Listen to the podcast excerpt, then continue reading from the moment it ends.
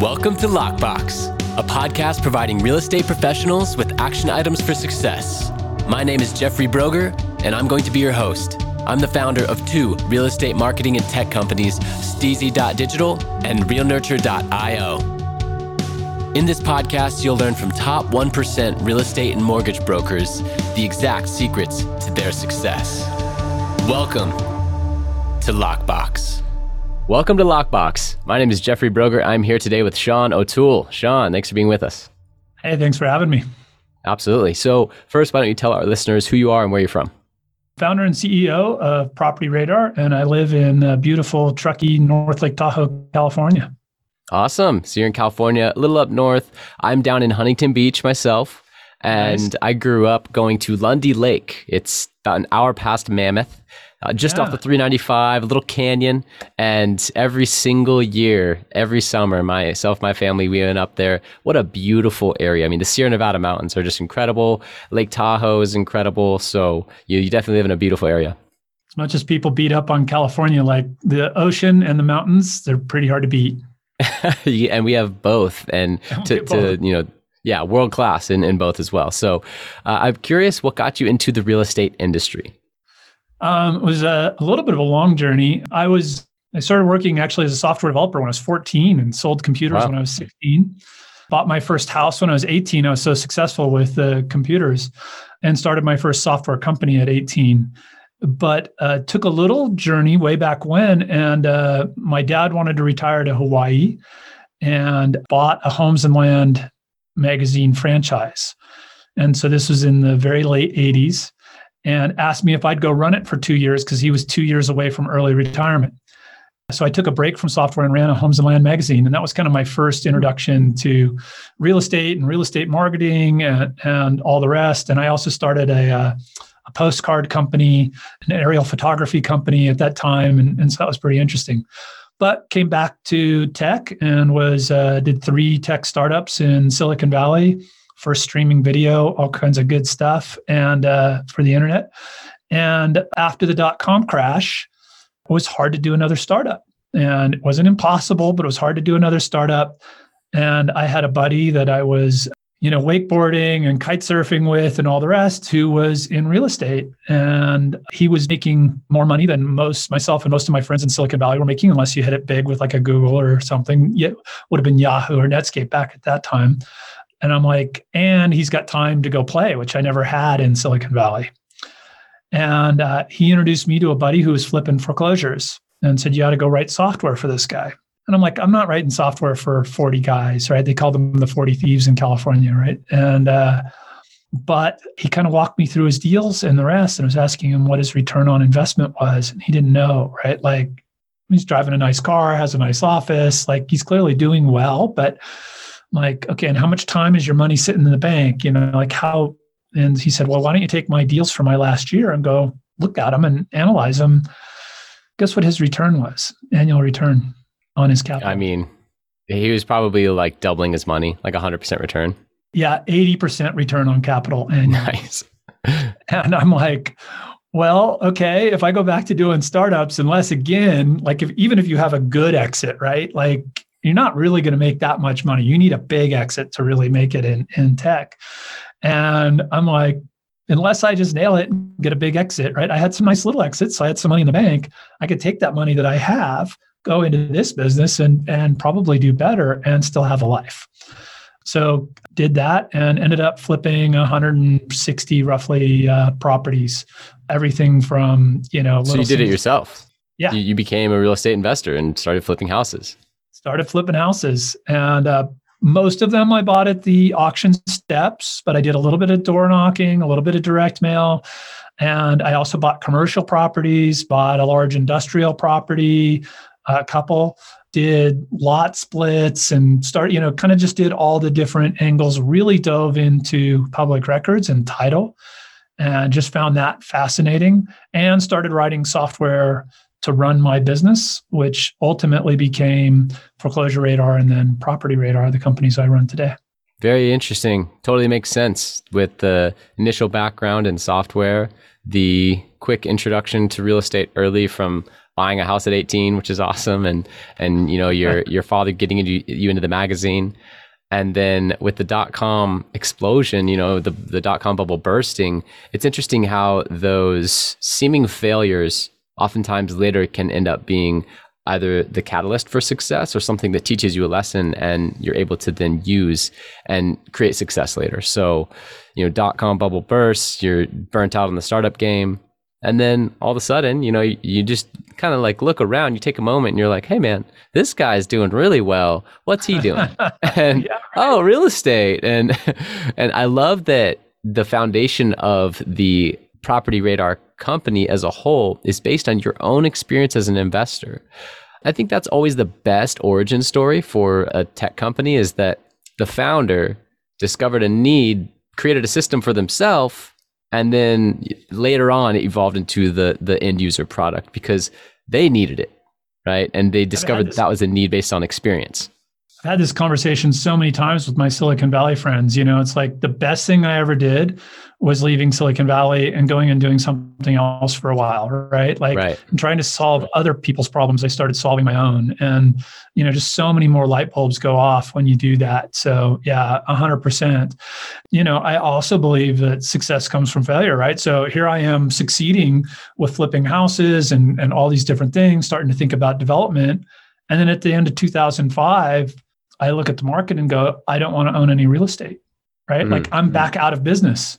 I don't want to flip another property. I don't want to build anything. I want to be completely out of the real estate market. And, you know, so here I am again, kind of facing like after the dot com bubble, where it's like, okay, it's really hard to do a startup right now, right? The market just went away. It happened to me again.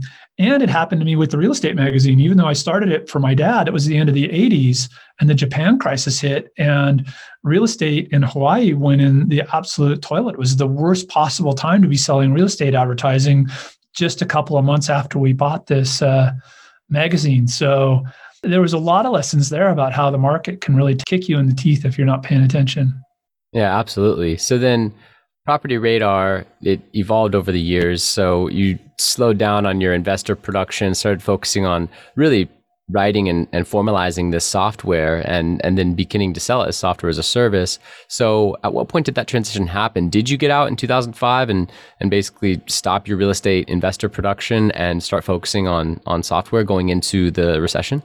Yeah, I made the decision at the in December of 2005 spent the first six months of 2006 like getting rid of my last properties getting everything sold and just getting pretty much i couldn't convince my wife to sell our own home but we got rid of everything else which was really fortunate. Like the last house i sold i thought i would sell it for 320 i sold it for 260 sold on the courthouse steps in 2010 for $45000 so like wow. very fortunate to get out when i did but I've been tracking every foreclosure in California, kind of had this big picture vision of like a Bloomberg terminal for real estate or something like that, but had all the data on foreclosures because I bought a Taco Bell, I made a million bucks on it.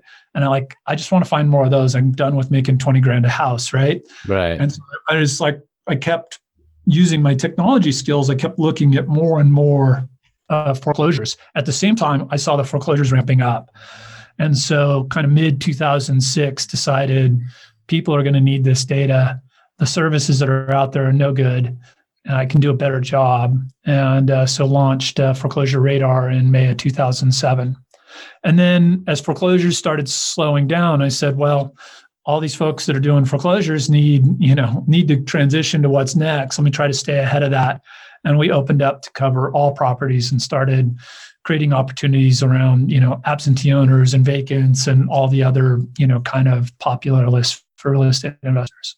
Right. And that progression you know also makes sense. So to someone who has never used property radar by the way to all my listeners i'm a property radar customer and i have like the the highest tier subscription uh, gives you like 10,000 records a month. And I checked out a few other options and yeah. through referrals asking around you know my network of local agents and brokers and people that i know that are in the investing world a few of them had recommended certain things but property radar kept coming up and so i was like okay like i'll, I'll check this one out i tried multiple Um, started up subscriptions and paid other ones too. And I found that Property Radar was my favorite, just objectively based on the user interface, the training. You know, they have phenomenal training that walks you through it. My question for you, Sean, is you know, for someone who's who's never ever logged in to Property Radar, they they have a loose concept of okay, I'm getting data. Can you describe it to them in like an elevator pitch, but also including like the user interface? Because I love the user interface. Oh, thanks. You know, so what I discovered in my investing was this treasure trove called public records, right? So if you're in the real estate industry, whether you're an agent, a mortgage broker, an investor, or even a home services company selling like roofs, like a roofing or solar, right?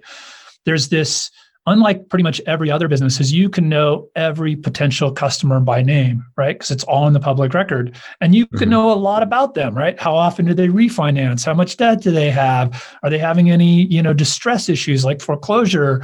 And all of this other stuff is like it's sitting there but it's really hard to access right right. And even the access that we've had to it historically like you know, agents are always like, well, public records are free, right? You get it free from your title company. You can get a list. You get it free from your, uh, maybe built into your MLS. Uh, the National Association of Realtors has some product, right? They're not usable for anything. I can look up information about a property, but I can't.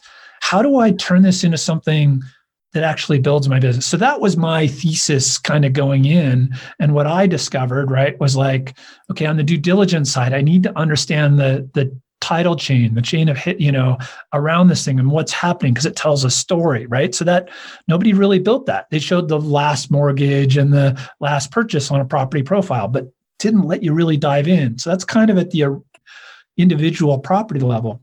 And then when it comes to like, hey, I want every property in this neighborhood where the owner is absentee owner, so it's not their primary residence, but I want the ones that live out of state because I'm a property manager and the people that live down the street aren't going to hire me, but the people who live out of state are, right? So it's just all those kinds of examples. And I couldn't find a tool out there that would do that. And even some of the tools that did do it, I would go look at their data and I would go back and compare it to the county's data. And it was different and like, mm-hmm. I need this to mm-hmm. be more accurate. Now, I've learned over the years that's incredibly hard. Like we struggle with that too, just like everybody else. Like it's there's 3,142 county or county equivalents in the US. Like it's just a really hard thing. But we've got thousands of rules and systems that we've put in place to try to clean that up, find those problems, et cetera, that yeah, that I think really differentiate us. At the end of the day, we're giving you access to public records in ways that you've never had access before to go find your ideal customers. Right. And the user interface aspect that I love is the the map. So being able to drop a pin, either kind of drag out a circle or create a little polygon shape if you live in like a coastal area and it's a weird market. And you can literally drop a pin, you know, set some layered criteria and one of my other favorite things are the pre-selected, like the investor lists. The and then list. yeah. yeah, the quick lists. Because when you're beginning to use a software, you don't understand the different tools that can be used to accomplish your goals yet. So it helps a lot to be able to go to quick lists and just click investor owner 30% or more, you know, um, not 30% or more equity, not sold in the last 12 months. And it's like, oh, cool. Now I have properties that the owner has more than 30% equity that haven't sold in the last 12 months. And it's within this specific area that I've identified. And the, the ability to do that in a very usable way is awesome because I hear that a lot from my broker clients. Oh, I could just pull it from my title company. Yeah, you can, but you get this weird spreadsheet that you can't use. And basically, it's unusable data unless you just blast them with a blanket mailer. But the ability to click buttons in a software interface and have the search take away the people that are not your customer, well, now you can save a lot of money by mailing to less people, right? Send out less postcards, get the same results, or by paying less in the data if you export it and then do some digital marketing. So it creates the ability to use the data at such a higher level. And that's really what I like about it as a marketing agency is being able to understand my client's goals, use property radar to then export a list or create some kind of watch list and help accomplish those goals with quality data. And and so I, I really like what you're you're doing with that aspect. Do you find that a lot of brokers themselves, agents use it, or is it primarily investors, marketing agencies? You know, what's your, your like your customer spread, or is, is it just all over the board? So yeah, you know what's interesting is is we do do like it takes a certain level of experience and sophistication to really understand you know those benefits and then like the other thing that person may not realize is like the title company doesn't have demographics data so you can't break that down mm-hmm. by age but you like your seniors have different goals than your new families. So there's also a bunch of other stuff there. But even that like goes over the heads of certainly most new agents and stuff. So we get a lot of people who maybe you know read something like from a really experienced person saying hey you need this tool. They come sign up and they get overwhelmed. We've got 250 criteria more than any other platform out there. And they just they don't even know where to start. So quick lists help there a little bit, but it's hard. Our best customers are those, you know, we have in the folks that are buying a thousand homes or more than a year, like we have pretty much 100% market share, right? And 100 or more a year, we're, I still think we're number one. Certainly on the West Coast, we're by far number one. We're fairly, we only launched nationally in November. So, you know, in the real estate agents, it's typically a team that has a dedicated you know person that's focused on marketing you know once you get to a certain size and you have a certain team and you need to do a lot of deals you can't rely on just kind of the simple lists the you know you've got to get um, more sophisticated about what you're doing. You have to have more approaches going at one time. So those are our, by far our best customers right? Like we feel like we own that market. It's tough for the newbies though. It's it's a lot. The number one thing we hear from the newer folks is it's overwhelming, and um, mm. you know we've added a lot of videos and stuff to make that easier. But you know most of our customers are teams with a dedicated marketing person, agencies like yourself, the large investors. Yeah, that makes complete sense. And like you said, the, the home services, it's the guys that have you know need to keep ten trucks rolling, not one, right? Yeah, yeah. So yeah, there's a certain level that you need to get to to not only understand the market, but require the deal flow to be willing to then invest in that tool and that data and understand that the ROI from that is going to by far exceed the investment. The crazy part is, though, we're priced the same as all these tools that are aimed at newbies, right? Right. It's not um, that expensive. So, so you know, it's just a, it's a little bit more of a commitment for the newbie. It, it's funny, like uh, we've got a competitor that when you type in a city, they show you properties with photos. Well, and that's because like one or two percent of the properties are listed for sale, so you can show photos. But if you're a real estate agent or an investor, right? or even a mortgage broker, do you want the properties that are listed for sale? None of those people are going to do business with you. Hmm. Right. So we would never show those those properties first. But to a new user, that looks pretty. Oh, they've got great data because they're showing me photos, but it's a photos of properties you've never ever that aren't a potential deal for you, right? So it's you know some of that stuff is uh, can be a, a little you know interesting that a, a seasoned person understands, but a newbie is going to go, ooh, pretty pictures. Right, right. And that is such an important part to to identify is when you open up a software dashboard, what is really important are the nuts and bolts behind it.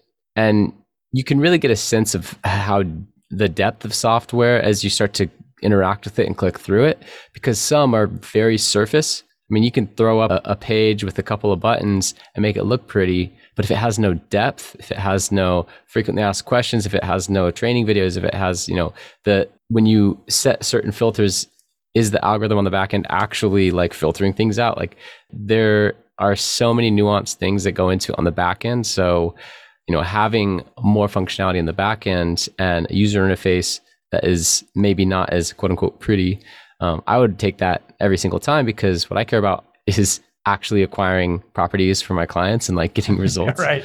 Right. Yeah, results. yeah. Yeah. And I, I like what you said about the photos being, yeah, those are active on the MLS. Well, if you're an agent, obviously you can just go do the same search on the MLS and find MLS, those same properties. Like, so what value does what we're here to help you find off market properties, right? Like so yeah. the on market ones are there, like they're there, but that's not what we're good at. Right. What we're focused on. There's other tools for that. Zillow. Zillow's great for that. yeah. so let's talk about the market now. COVID 19 has been around for about 18 months. You know, the listing market is insane. Uh, I've heard that foreclosures are, are at a minimum. And, and right now, potentially with the Fed stimulus ending or potentially being extended again, like there's some, some unknowns. But, you know, what is the best use case for property radar in today's market because as you mentioned you already evolved from foreclosure radar to property radar right so instead of really focusing on foreclosures or you know finding off market deals what is the uh, the big focus right now for property radar as far as from like a, a consumer base because i want to i want to get my listeners ideas flowing of like okay how could i use this today right so I think, you know, definitely what we're seeing is a more and more competitive market, right? Certainly for agents trying to get listings, there's more agents entering the business. There's more competition there than there has been in a long time. Uh, for real estate investors, you got more and more people jumping in, and just a lot of you know competition there as well. Mortgage, um, huge money going into mortgage, and the rest. So it's a super competitive market. It's a super tight market, and you know you can rely on spending money with zillow or other lead generators to send you leads or you can go out and build direct relationships with customers. And we're all about the second thing right? So use this public records to know your customers by name. But that's unfortunately not enough anymore. And so this this isn't everybody wants the easy button and you know it's just not there right? And so i think this is the hard part. Like what we're really focused on is say, okay, you are targeting a certain zip code or a certain neighborhood, right? And a couple years ago, you could do every door direct mailers and pick up listings or pick up deals, right? Um, mm-hmm. You could do generic we buy houses postcards. And that just doesn't work anymore, right? You've got to kind of up your game because everybody's doing that. And so one of the reasons people like why do you have so many criteria like this is just this 252 right like it's so many well because what you need to do now is you need to come to the market with a specific story right? At the end of the day we're story processors right? We want to hear a story. We want to buy into something. And so you know just as an example in california we just passed a law that if you're over 55 you can take your uh, we have prop 13 which keeps your property taxes you know fairly low over time. They can only go up 2% a year. And if you're in a high appreciation market the difference between your assessed value and actual value can be pretty high right so you know go to Palo Alto, look for full time owners, right? Over the age of 55, because that's how old you have to be to take advantage of this law, right? With an assessed value above 2 million, I mean, a, an assessed value of below 500,000, an actual value above 2 million. So these folks have a million and a half dollars worth of gain to work with. If they move to the foothills of California, they're going to buy two or three times the house for a million dollars, half the money, be able to put a million, take half a million dollars out, you know, tax free, right? maybe pay a little bit of tax on, or they could buy a million and a half dollar house and take a half million dollars and put it in the bank tax free and keep their $500,000 tax basis on this million and a half dollar house. That's a story, mm-hmm. right? That's not something, even though it's been in the news, it's not something people realize, don't realize it applies to them. And so what we're trying to do is give you enough criteria so you can go focus on those stories, right? Like everybody does the absentee landlord list. Like, you know, we buy your house, you know, we'll take it with tenants, whatever. But what about the guy who's 75 who lives out of state? Who or gal who owns those homes, right? Do you say exactly the same thing to them? Can you tailor your message a little bit more to what they might care about? And, you know, so that's really where our focus is because that's our customers right now that are killing it. That's what they're doing, right? And a lot of times they're using an agency like you to do that. Take that, take that market that you have in mind, but now break it down, right? Some people have no equity. Some people have a lot of equity. Some people have lived there 20 years. Some people have lived there two. Some people are old. Some people are young. There's just so many ways you can divide that up. And to use the same message for that whole group doesn't won't work anymore. You may get a couple, right. but it's not competitive. You need to segment that market out and talk to those people where they live. Right. Makes total sense to me. And I walk my clients through a similar process where we really identify what their ideal client is, what their age is. We create a little avatar. You know, what do they care about? Are they a veteran? Like what what little aspects of their life is important to them? And then we look at the different types of laws or opportunities around like VA loans or different things that we can then leverage that's unique to them. And I liked how you talked about Prop 13 and how that passed where, you know, 55 and over now you can actually move. I think it's anywhere in California, right? Anywhere in California. Yeah. yeah. It's amazing.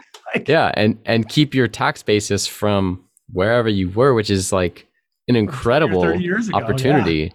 Yeah. yeah. It doesn't have to be tied to the same property and then just willed to your children or something. So using Especially that crazy amount of appreciation we've had and yep. the federal law allows you to take a half million dollars and put it in the bank tax free i mean it's a life-changing deal yep no it really is and so I try to do that same thing, match the high quality data with the right message.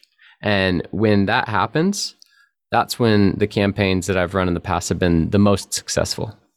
We talk about chocolate and peanut butter is the analogy we use, like Reese's peanut butter cup, right? Like, you know, yeah. where they bump into each other and the two get mixed. Mm-hmm. And we're good at the audience size side of this, right? People all want an easy button, right? They want the whole package, which I totally get. But, you know, all these gurus from Utah, they're all always from Utah or Florida, right? Um, what worked there won't work in your neighborhood. Like we can't just bring that message to you, right? Like you've got to think about, and it's it's also unique to you. It's unique to mm-hmm. you and it's unique to your market. What I want to do is I want to be there. That's your chocolate, right? Like figuring out what unique service you bring to the market and what your market wants, right? That's your that's you. That's your chocolate. We want to be there with a peanut butter. So once you have that thesis, we help you find those people. We create that audience for you. That's what I'm out to do and out to solve so that you know smart people who really want to go target their market and be efficient and really grow their business we can help provide those audiences for them yeah, and you got to have the right message. So I'm a copywriter, and it's kind of a lost art nowadays. But yeah. the concept of it is you can think of it this way Have you ever seen a new movie with incredible special effects that was terrible? Of course, right. we've all seen them, right? We've all seen the they just they went over the overboard on the special effects and they had no script. They had no story. Well, yeah that's kind of the same thing of putting like a flashy little ad out there with good imagery or nice graphics or like even making a video, spending a thousand or more dollars and shooting a video and having it edited and putting it to market and having it flop. Why? Because it doesn't have a script that pulls and is compelling. So copywriting, script writing, that's a part of what my agency does for clients on a done for you basis. So we'll identify their goals and then match that message in to a proven framework like AIDA, right? Attention, interest, desire, action. Uh, we'll tie it to a copywriting formula that makes sense for that that message, and then we'll put it to market.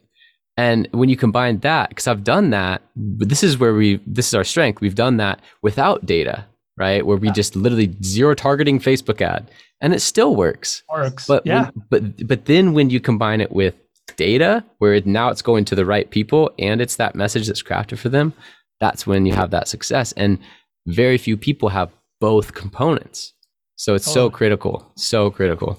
Yeah, no, it's uh, you know, I'm a son of a logic professor, and so I, I like to think we're all logic processors, right? And, and, logical in our decisions, and we're just not. We're story yeah. processors. We're emotional beings, and we need that story in order to connect with a brand. And so, yeah, it's, it's super important. It's super frustrating for me because here I provide audiences, and we hear back from people like, you know, your data is no good because I sent this message out to a thousand people and I didn't get a phone call and I'm like, well, can you show me the message? Right. And it's the message is like, you're in foreclosure. You should sell me your house. It's like, oh my God, I'm embarrassed to be associated with it. Right. Like, right. You know, and it's like, okay, you know, you need more than a list. yes. Yes. Absolutely. So I'm curious, you know, throughout your entrepreneurial journey, because we've talked a, lot about property radar, but prior to that, I mean, you had tech startups, you, you know, you mentioned real estate investment and making a million dollars on a Taco Bell. I mean, uh, th- these are these are some things that a, a, lot of a lot of people you know strive to achieve. So I'm curious if you have like one action item throughout your career or your lifetime that has attributed most to your success. Action item. So not an action item. I'll think about that one. Is I just say like I think the one thing that I think I'm really good with is mm-hmm. change. I think all opportunity comes from change. And so, whereas a lot of people look at change into 2005, I got to sell all my houses and it could, should be terrible, right? And all I see is opportunity in that, right? End of the dot com thing. Like, I'm a startup guy, like, startup things over. But it's always, there's always opportunity in, in change. And, you know, COVID last year, you know, clearly a lot of change. And so it's, I think that's, you know, I think one of my more important things is I'm always looking for where the change is and where the opportunity is around that change. In terms of action, uh, a specific action that I do or take on a regular basis, I think the the biggest thing that has helped me be successful is that kind of know I'm always learning right? So i would say that's that's the action i take on a regular daily basis. Like i'm always studying something you know um, marketing or the rest. You probably heard a couple things you know the audience here probably heard a couple of things in this audience that, or in this conversation that we're unfamiliar with them like ada or whatever right? And like to go study that understand that. Like new people who start with our our service and they're like 250 uh, criteria is overwhelming. I'm like so for me, if I ran into that situation, what I do is I take those 250 criteria, maybe sit with my team or myself, put them up on the whiteboard one at a time and think about how could we use this to differentiate ourselves in our market. Right. right? Like probably more than half of the 250 you're not going to have an answer for, right? Because some are for mortgage professionals and you're, you know, a listing agent or whatever, right? But you're going to, as you go through that thought exercise, you're going to just your mind's going to start blowing up with different ideas. And same thing mm-hmm. on the messaging front right? You start thinking about who are the different personas in my marketplace? What do they need? If i look at all the sales in my marketplace that happened last year what average age are they? How long have the people who sold last year lived in their homes right? Those are the questions that i'm always thinking about. Like if i'm going to think about who's going to sell this year it may not be the people who sold last year but that's a hell of a good starting place yeah, absolutely. Continuing education is so important and not just to keep your license as a, as a real estate professional, right? But to actually learn new things consistently and have that hungry appetite for growth. It's so important. I was talking to uh, one of my friends who he's 23, he's a little younger. He's actually, he introduced me to his dad and he, his dad is a top real estate broker in Las Vegas and they've been a client for years really close friends, great client. And I, I uh, spent some time with him last week, and he was talking about how he's graduating college soon. And I said, "You want some advice?" He's like, "Yeah, absolutely." And I said, "Most people, when they finish school, stop reading books. They stop learning. They think that now they've graduated and they're done." Yeah. But I told him the most valuable skills I've learned in my life, I learned after college.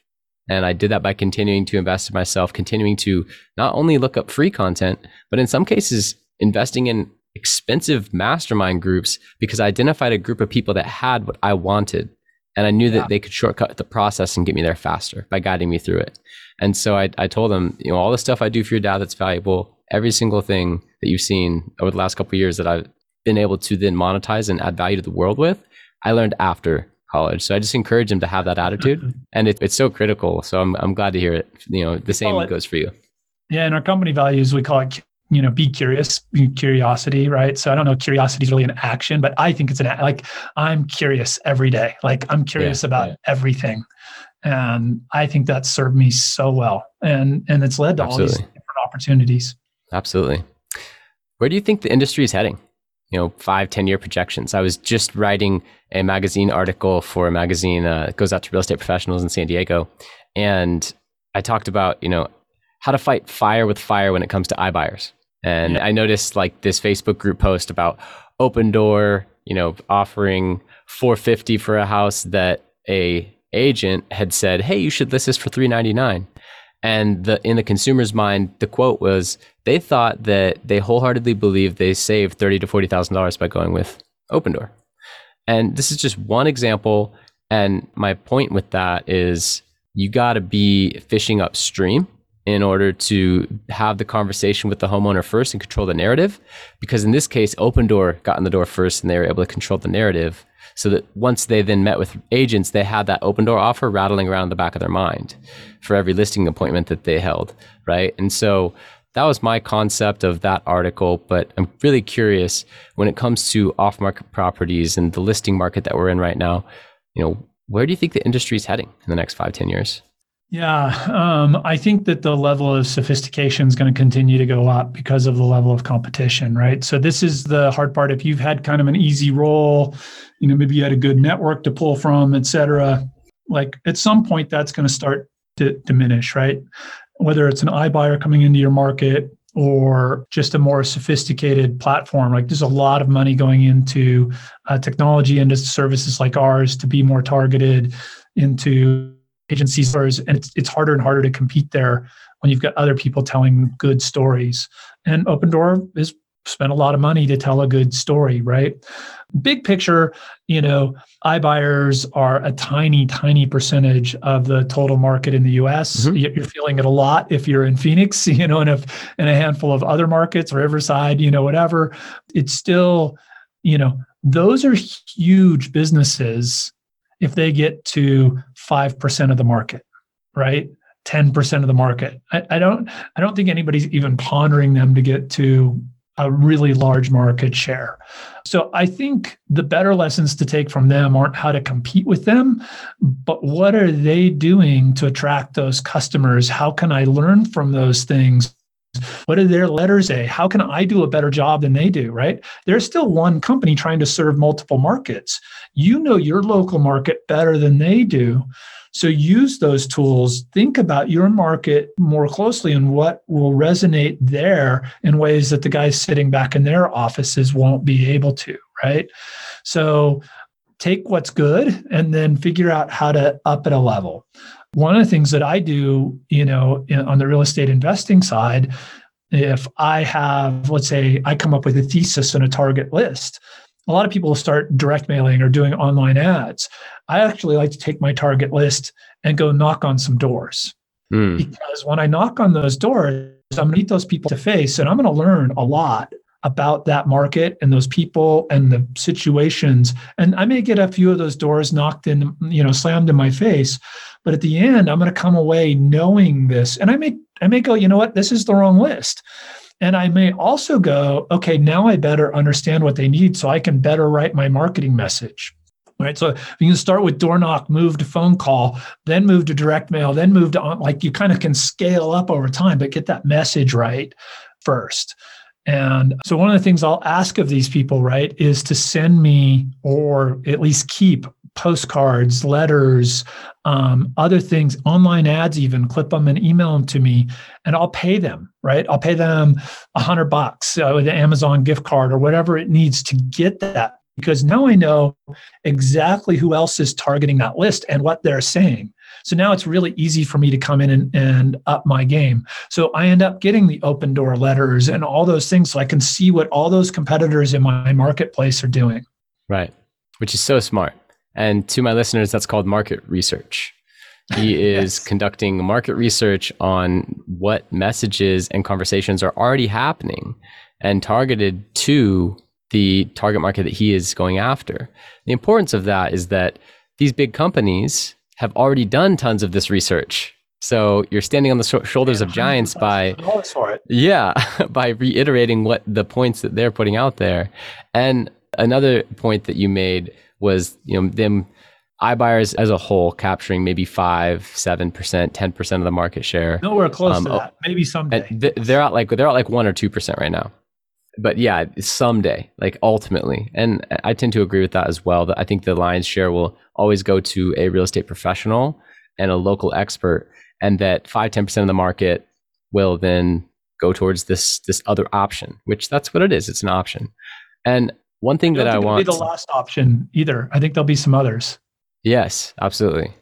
And one thing that I want to do to hopefully help create more understanding with my listeners from what you just described is use the analogy of fishing because you know it's fresh in my mind that's what I just used when I wrote this article. So if I go fish at a new lake, you know, this is drawing on my experience of going to the Sierra Nevadas every year and doing some lake fishing. Nice. If I go to a new lake, well, wouldn't it be beneficial for me to go gather some data? Wouldn't I want to go to the local tackle shop and ask, what kind of bait did the fish here bite on? What size tackle should I use? Like, am I using like four pound tackle with two pound test? Or am I using, you know, what? Oh, hey, what areas of the lake do the, the fish bite the most? Right? A couple of key questions, right? Some good data that I could gather from a short conversation. Well, that's like using property radar and doing a little bit of training and identifying the correct list. You're gathering that high quality data.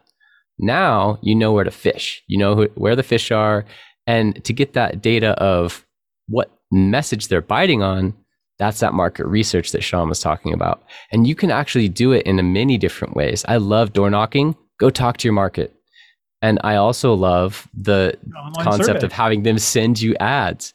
You right. can do an online survey. You can go in Facebook groups and just yeah. stalk. Ask. Just look at look at the conversations, ask, yeah.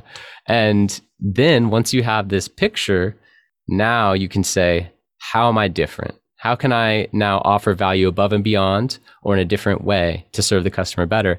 And that's your story. You know, that's that's your message. And then you you are able to deliver that to the market and go catch some fish. So hopefully yeah. that makes that makes sense to everyone. And you know, the hard part here though is everybody wants an easy button, and I get it. I want the easy button too, right? And what we're talking about is the hard button. Uh, you know, but I think when you look at when I look at, we've had tens of thousands of really successful customers, like thousands of people that have made millions of dollars, right? So, and when I look across that, it's that people that do that one extra little bit, right? Do the research, do a little bit more targeting.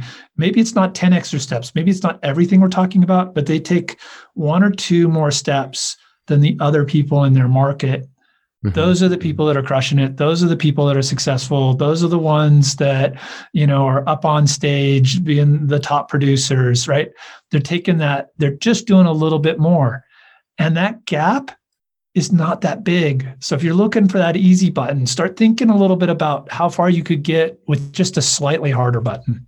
That's right. And in the compound effect, Jeff Olson talks about how consistent actions over time can help to multiply the end result but even if you if you're looking at three kpis right three key productivity indicators one of those might be conversion rate from either door knocking or phone calls to appointment and then conversion rate from appointment to contract and and so you're looking at a few numbers to boost the end number the bottom line revenue by 50% you could just actually boost the smaller numbers by three, five, or 10% because they'll have a multiplication effect for the end result. And so I think you know what Sean is is kind of getting at is like you don't have to do everything, but if you looked at your numbers, if you started tracking, I think that that's that's one thing is you start tracking, and then once you know, then okay, here's my my funnel, here's my cost per acquisition for a deal, here are the numbers and the fall off rate in between well, this quarter, we're going to focus on this number. How can we improve that number? Right. And then the next quarter, you focus on this other number. And then by the end of the year, if you've only boosted those by 2% or 3% each, the end result is going to be massive. A yeah. huge boost in, in, production, especially if you're doing any type of consistent volume.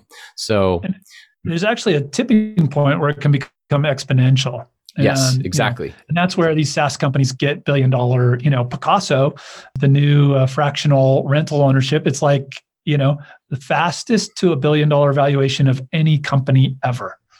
By the way, driving back from the airport last night, LAX, they have some great copywriters because I saw a billboard that as a copywriter, I appreciated and thought to myself, it's a great headline. It was so simple very plainly stated the unique benefit that Pacaso offers second home ownership for one eighth the cost. Yeah, right. Nailed it. yeah. Couldn't be easier, right? And sometimes it's as simple as that. It's plainly stating what your product or service offers, but not getting too lost in jargon that only you understand. It's got to be from the consumer's point of view. I'm a big fan of Jay Abrahams, and Jay Abraham, he talks about how with Icy Hot and with you know gold was another one of his examples. he changed just a couple words in in the headline and was able to save companies from going bankrupt because they were thinking of it in the terms that they understood and using the words that they wanted to use, but he looked at it from the consumer point of view. And so when he worded it in a way that the consumer instantly understood, boom, that's when it clicked. So, so I can hard see to do. It. It is. It's, hard. it's a hard. It's one of those hard things too, right? Like it's yeah. yeah. Especially the closer you are, the harder it becomes. I know that. It's a law of familiarity. Yeah. yeah. You become so familiar with things that are advanced within your own industry that you don't understand that the simplest things to you could be revolutionary to someone else. You're on this, you know, level 10 where if you just explain level 1 in a very simple way, people are hooked and intrigued, right? But you're at level 10 and there's a disconnect in messaging there. So, so many things, so many nuances and that's why my agency has a, a business is because this stuff is hard. It's hard to disconnect and really look at it from the consumer's point of view and use their messaging uh, rather than your own messaging. So, yeah, great points. And you know, you have been a phenomenal guest. I'm curious if there's any question that I should have asked you or anything that you'd like to elaborate on from earlier. No, you did a great job. I and mean, we covered a ton. And uh, I am glad we, we really kind of dove into that importance of the, the chocolate and peanut butter, right? Because yes it's the we can almost predict whether somebody's going to you know stay on be a customer you know be successful or not based on whether they have any chocolate you know and whether they're thinking that way or not right like about their market and what value they bring if they can and they have a story there like that's going to be a really good fit for us if they don't and they still need that it's uh you know it's like back to BiggerPockets or you know other things like you got some more learning to do still yep Absolutely. Well, great point. And how can listeners contact you if they're interested? Yeah, I'm personally on uh, LinkedIn and Facebook and Twitter. And so is the company, Property Radar. And our website, propertyradar.com, is the best place to go to find out about our product. If you are just interested in foreclosures, I guess that's the one thing that we probably uh, didn't go ahead talk that much about is uh, foreclosures. We could, we could. That's a common question for me, and you you mentioned it earlier. Uh, but we also have foreclosureradar.com, which is a foreclosure specific service. And and here's the way i'm going to plug that foreclosure specific service is we're not going to have a repeat of 2008 there are going to be more foreclosures but not that many. Um, the market's fundamentally different. And if they pulled all the moratoriums and the rest tomorrow we'd see a surge but it wouldn't be anything like 2008 so I hate to say it because I sell foreclosure data. Um, but the chances that we'll see another foreclosure crisis in our lifetimes, like 2008, is both fortunately for those folks that lived through the downside of it, and unfortunately for those that took advantage of it, I don't think we'll see it again. The yeah, regulatory I, framework changed.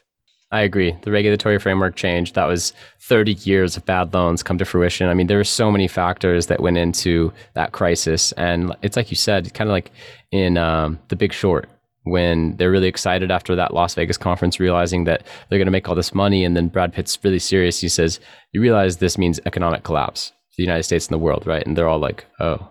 Like so, so it's you know, fortunately on that end, unfortunately on the investor end, that you know there won't be as many opportunities like there were in our most likely in our lifetime.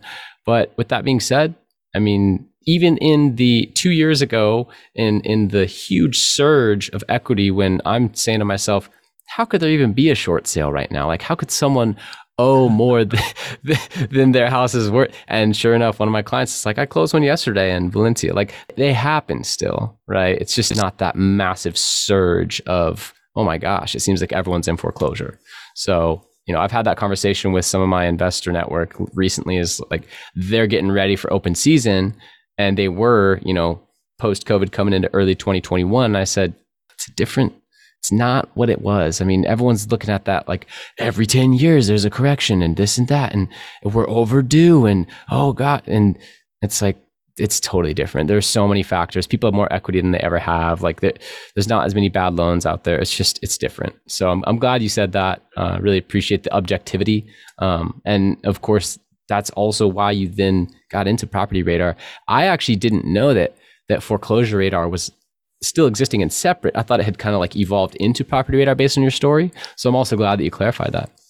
Yeah, I mean it, it's a major brand, so like I mean it was on 60 Minutes, right? Like so, um, we didn't, you know, the technology underneath the two are the same, but um, got it. But we do have both brands. Got it. Very good. Well, Sean O'Toole, everyone, founder and CEO of Property Radar, Foreclosure Radar. You know, we had a great conversation today, and I really appreciate having you on. So thanks for being a guest. Oh, thanks for having me. Thank you for listening. If you want to accomplish your real estate goals, then I highly suggest downloading my free Ultimate Real Estate Goal Setting Framework. The link is in the description of the show, and it will help you break down your annual income goal into the amount of phone calls, appointments, or open houses you need in order to achieve that goal. Thank you so much, and we'll see you next time.